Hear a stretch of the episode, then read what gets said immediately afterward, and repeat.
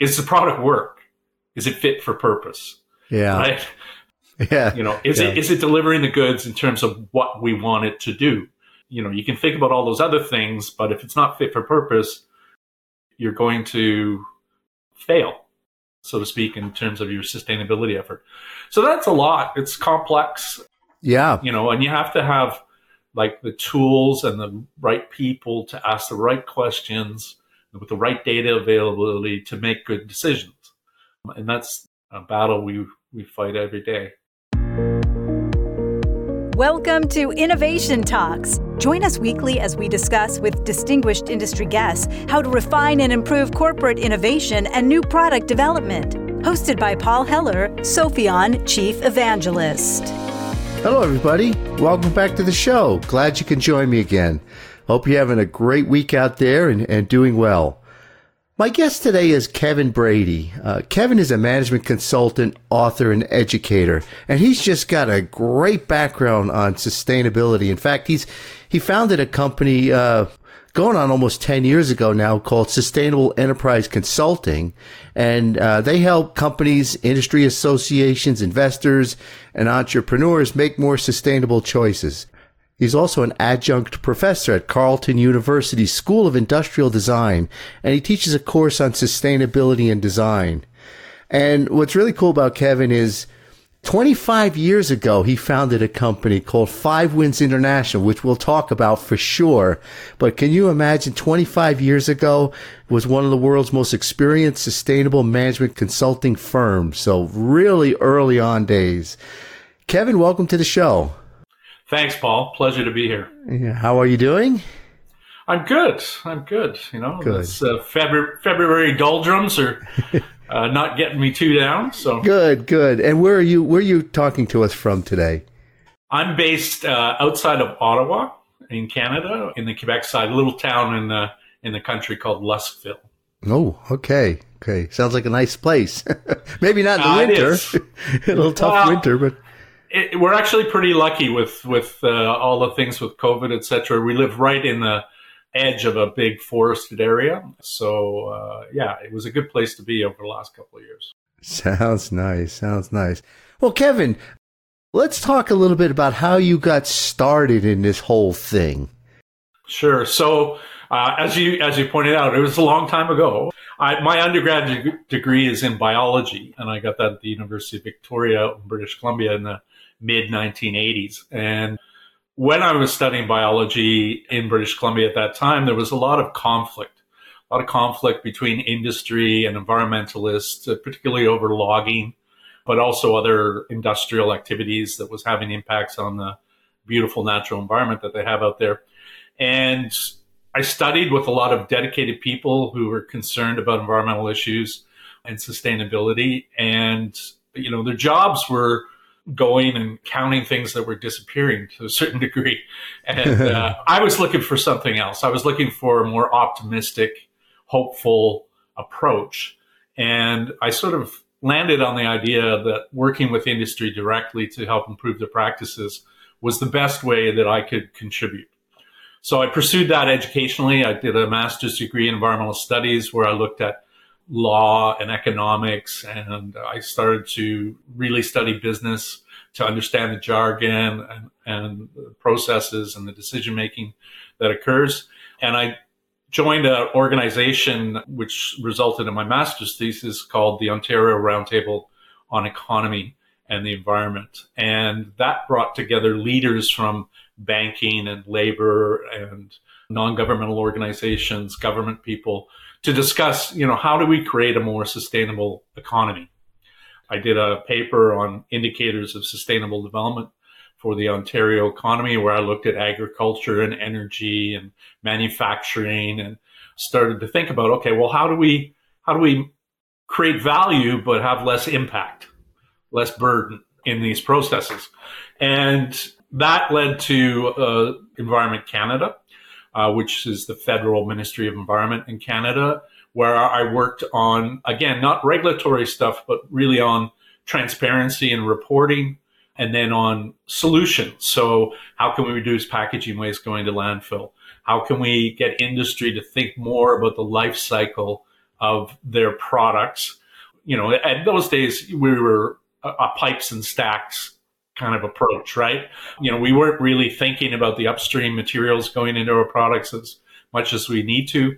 And we weren't thinking about the use phase and the end of life as much as we need to, except, you know, when we had toxic materials that needed to be handled or dealt with.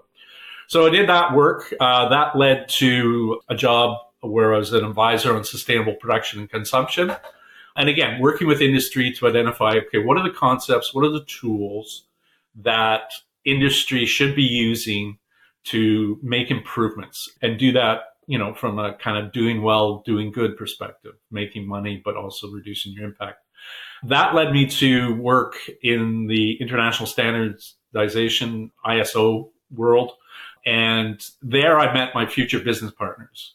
So i met a gentleman Konrad Saur who was a phd engineer and had a life cycle company i met jim fava who was working at the time for a company called Roy F. Weston and had a, a great industrial base of clients interested in LCA lifecycle assessment issues.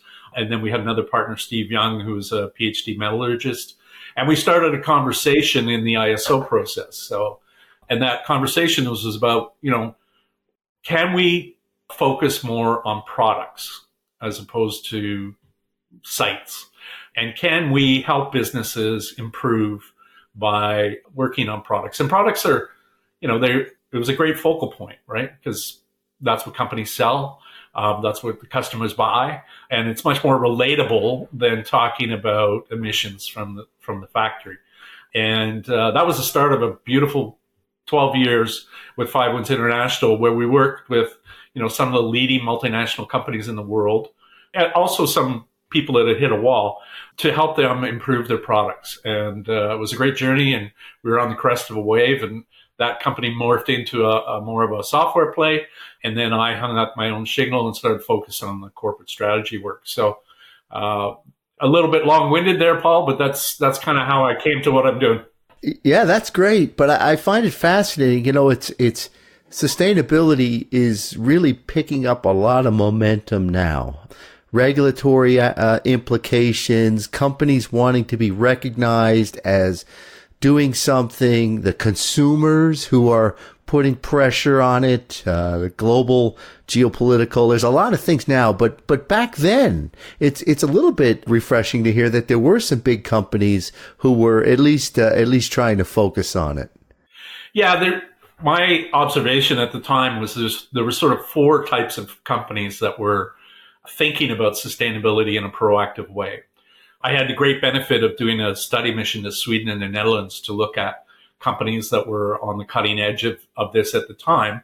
You know, we met with a number of companies and we also had this cadre of US based companies that were interested and some European leaders.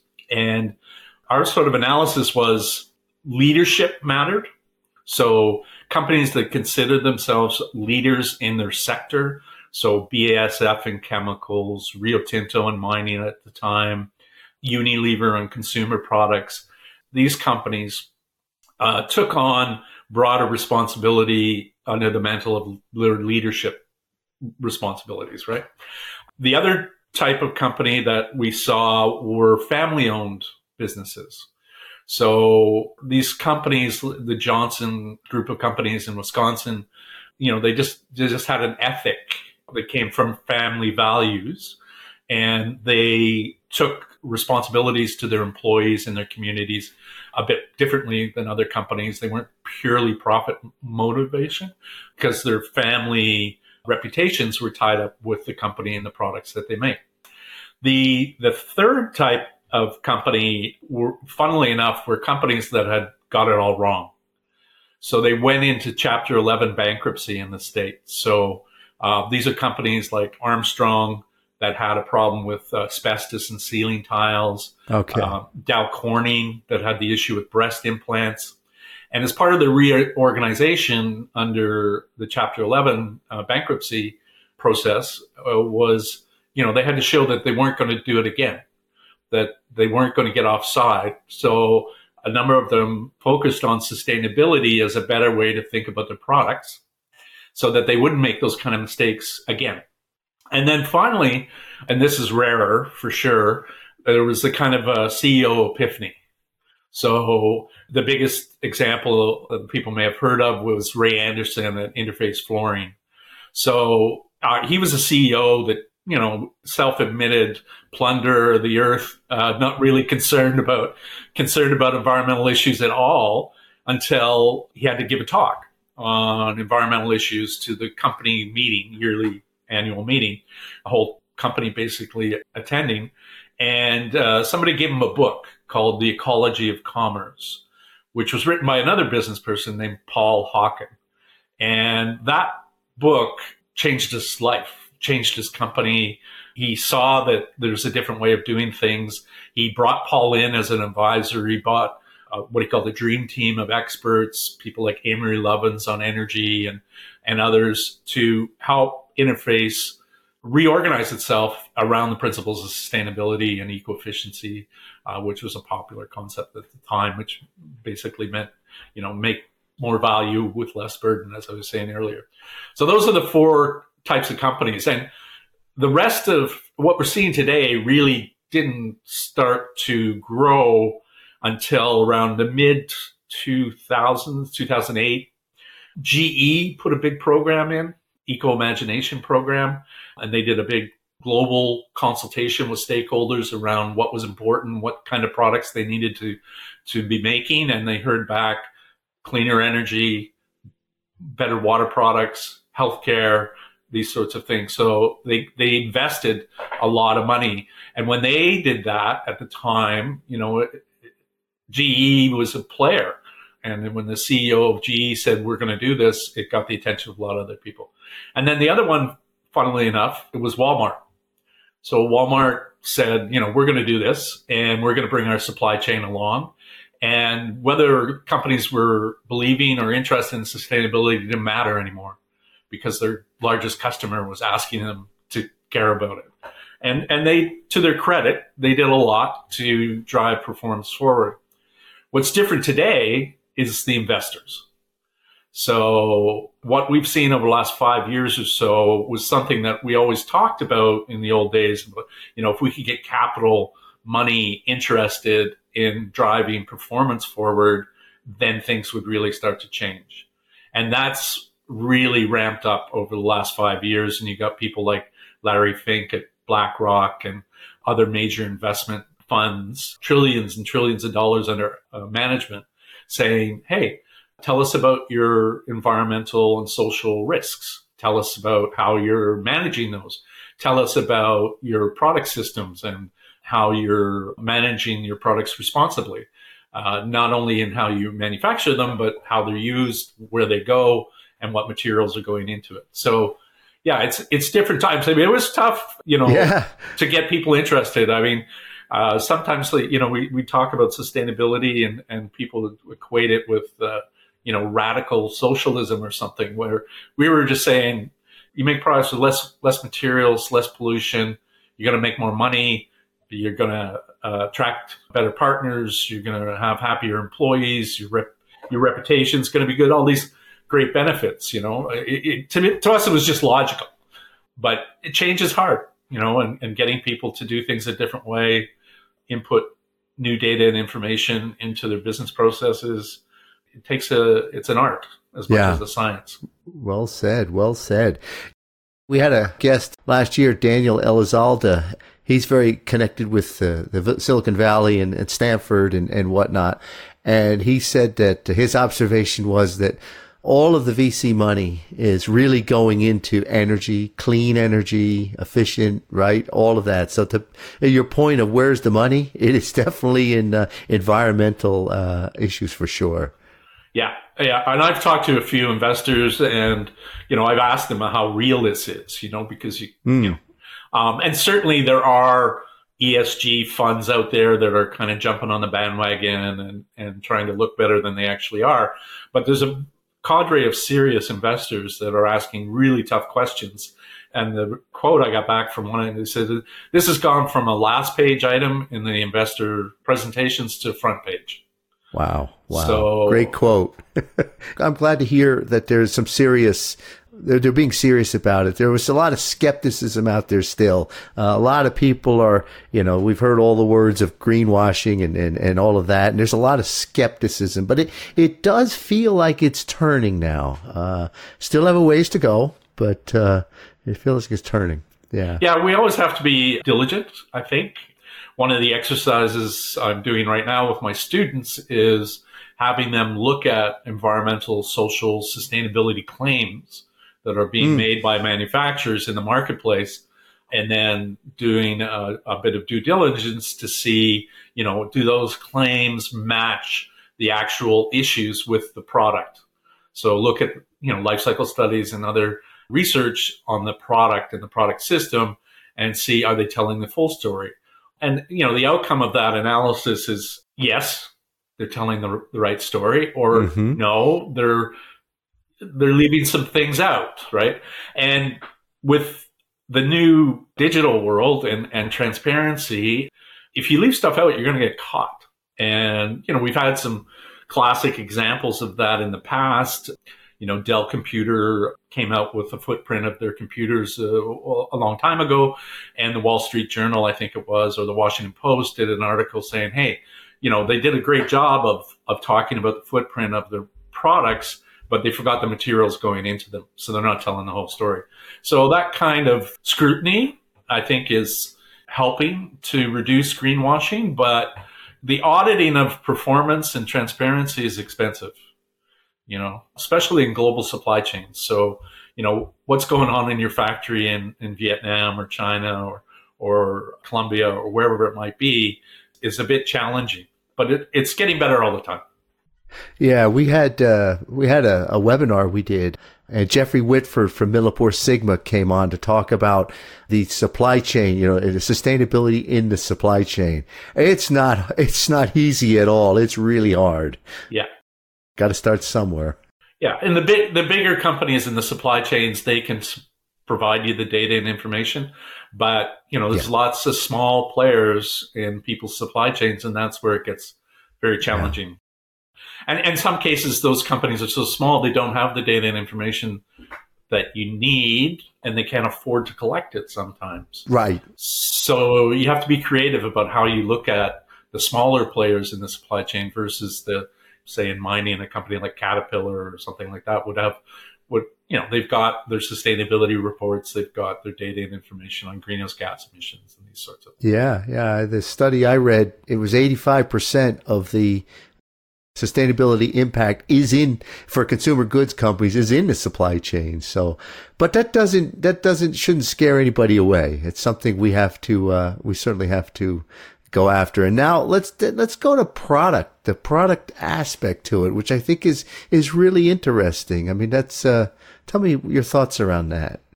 Yeah, I think I think when we think about sustainability in products, well, people tend to use kind of knee jerk criteria sometimes. Like if it's recyclable, it's good. If it's made from renewable materials, it's good. Mm-hmm. If it's energy efficient, it's good. And all that's true to a certain degree. But my perspective and my learnings over the years is that, first of all, we got to look at the full system, the product system. So the supply chain, the materials. We need to be thinking about how we consider sustainability in ideation and concept development around our products you know, then we go through the, the sort of the chain from production to use to end of life. And, you know, we need to be thinking about certain attributes when we think about sustainability performance. And the sustainability of the resource base is one. So where are the materials coming from? How are they being harvested? Are they being managed appropriately? Are they, is the, is the footprint as low as it can be? You know, so if you think about, uh, fiber or forest based product? Is it from a sustainably managed forest, right?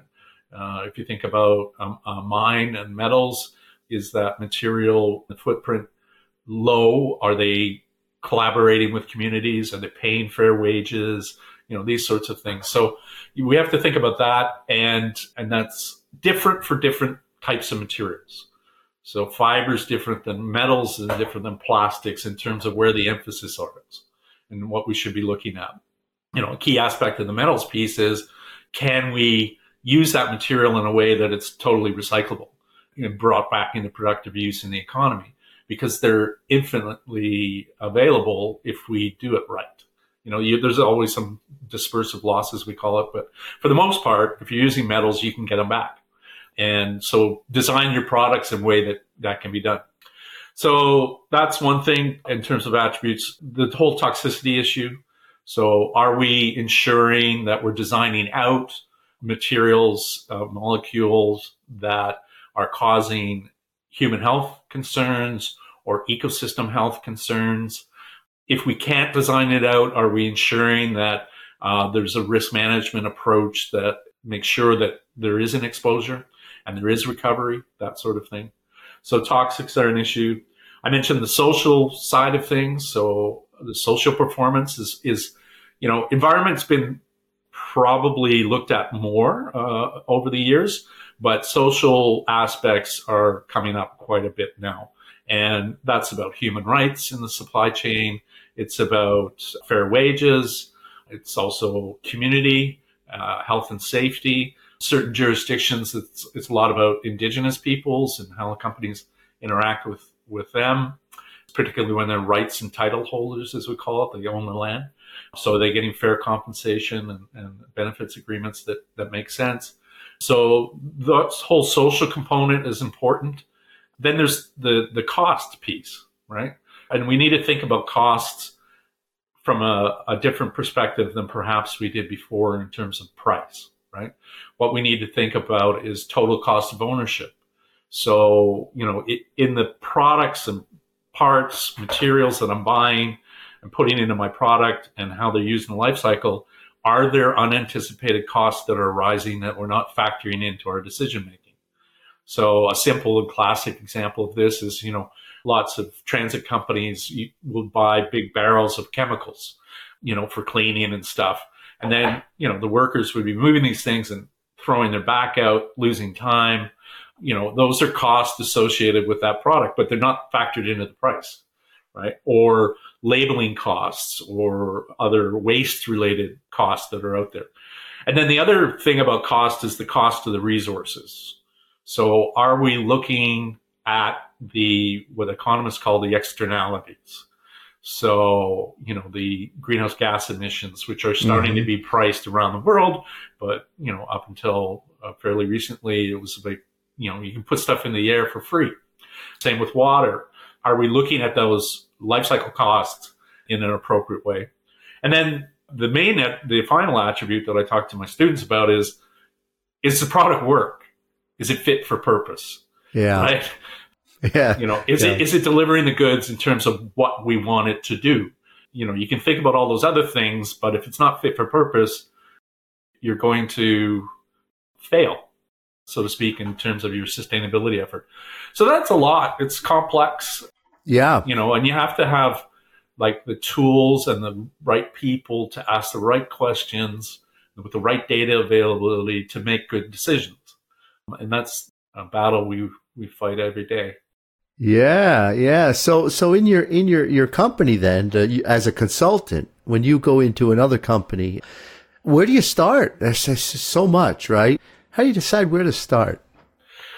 We have to start where they are. Yeah. So we need to understand how they see the world and where they see the risks and opportunities. So typically, we would ask as a first step to interview internal stakeholders. So if it's a, if it's a product, you know, the head of design and the people responsible for materials and marketing and, and other players that affect that product system and start to get a picture of, okay, where, where do you see things? The other thing is to bring the world to them. So going out and looking at what's happening in their marketplace. Uh, what are their competitors doing? What are academics, regulators talking about around their product system as, as directionally where things need to go? Mm-hmm. What's yeah. the technology space like in terms of innovation? Uh, and bring that data and information together to discuss with them. Okay, here's here's how you see the world. Here's what we know about the world outside of you. And and sometimes we talk to suppliers and customers and interview them as well. And the customer piece is hey, that you know companies pay attention. Yeah, right. Yeah. So that's that's the starting point. Yeah. And then that leads to a discussion about what do we do about it. Yeah. Then you create your journey and your map and, and, and off you go. Yeah. Yeah. yeah. And there's options there that, you know, I, my approach is not to tell people how to think. It's to give them information that changes or gives them the ability to think differently. Right. And so, you know, we present options around, well, if you want to be a leader and fully integrate sustainability into your strategy and strategic planning and business planning and core business processes, understand that that is a, is a, it's a bit of heavy lift at the start, right? There's other ways you can look at this. You can look at it as, you know, I'm going to do what my market's telling me and meet all the market expectations that are out there. Or you can start to go into your value chain and say, okay, I'm going to engage with customers and suppliers and others to look for opportunities to reduce energy, reduce cost, reduce emissions and waste, and, and use materials more efficiently, that sort of thing. So there's there's a there's a gradation, and you yeah. know, we we put that up in front of people and say, okay, well, where do you want to where do you want to be? Now, most people want to be leaders, but many of them recognize, okay, that's going to take time and effort. So let's start at kind of engaged. And usually when we look at companies, they do that. There's pockets of the organization that is already engaged with other players, and that becomes a sort of platform for uh, looking at leadership in the future. So, as you say, it's a journey. Yeah, yeah, it is. It's it, it is. Yeah, I had a recent guest, Tami Reiss. She's a product leadership coach, and she she said her she had three questions. Where do you want to be? Where are you? And where next? And that was yeah. just running through my mind. It's exactly exactly what you just said. Yeah. Yeah. The where you want to be is is pretty good question. Yeah. The model that I use is a kind of like you know you have to have the awareness but then you need to talk about the vision. Like where where do you want to be, right? Yeah. And the awareness and the and the choice on strategy, then you can start to envision a future where sustainability factors are better integrated into how you operate. And then you can kind of backcast to today and start to look at okay, where do I need to make changes? What are the priorities to get me from today to tomorrow? And it's like it's not rocket science that it's it's a kind of approach that's used in a lot of uh, companies. A lot of scenario planning type exercises are like that. But it's important to be able to do it. I just had an experience where I worked at a company where we didn't do that upfront awareness. So there was always questioning, why are we doing this again? Why? Okay. You don't get going. Yeah, you keep coming back. Yeah, yeah, yeah, it holds you back. Good point. Very good point. Well, I have to say, congratulations on becoming an adjunct professor. That's a real achievement. How, how did you How did you get connected into the university? I, initially through a guest lecture. So there was a course on life cycle assessment. I, I was sort of known for that in in the area where I live and professionally. And so I was invited in to talk about that. That course ended up changing to a industrial design and sustainability course. And uh, the woman who was running it invited me in for a lecture again. And at the end of the lecture, she said, I'm about to have a baby. I'm not going to be able to do this course anymore. Would you be interested? So, nice. you know, I'm at the stage in my career where I'm looking for opportunities to give back and I'm looking for opportunities to make a difference even more than I tried to do in my work. And you're working with these design students who have different skill set than me. You know, I, I facilitate sustainability and design. They do the design. Yeah. Um. And so they bring this great knowledge base to the table and it leads to some really interesting discussions and it feels good to be able to do that. So I taught as a kind of what they call a contract instructor for a few years, and then the faculty, and this is, was great to see, was starting to think about how do we better integrate sustainability into all of our curricula. So that's when they they asked me to be an adjunct professor and a bit more involved in uh, some of the planning stuff that that's been going on, and I like to do more of that in the future. But it's great. There's you know there's sustainability elements in the in the design 101 course, in the manufacturing course.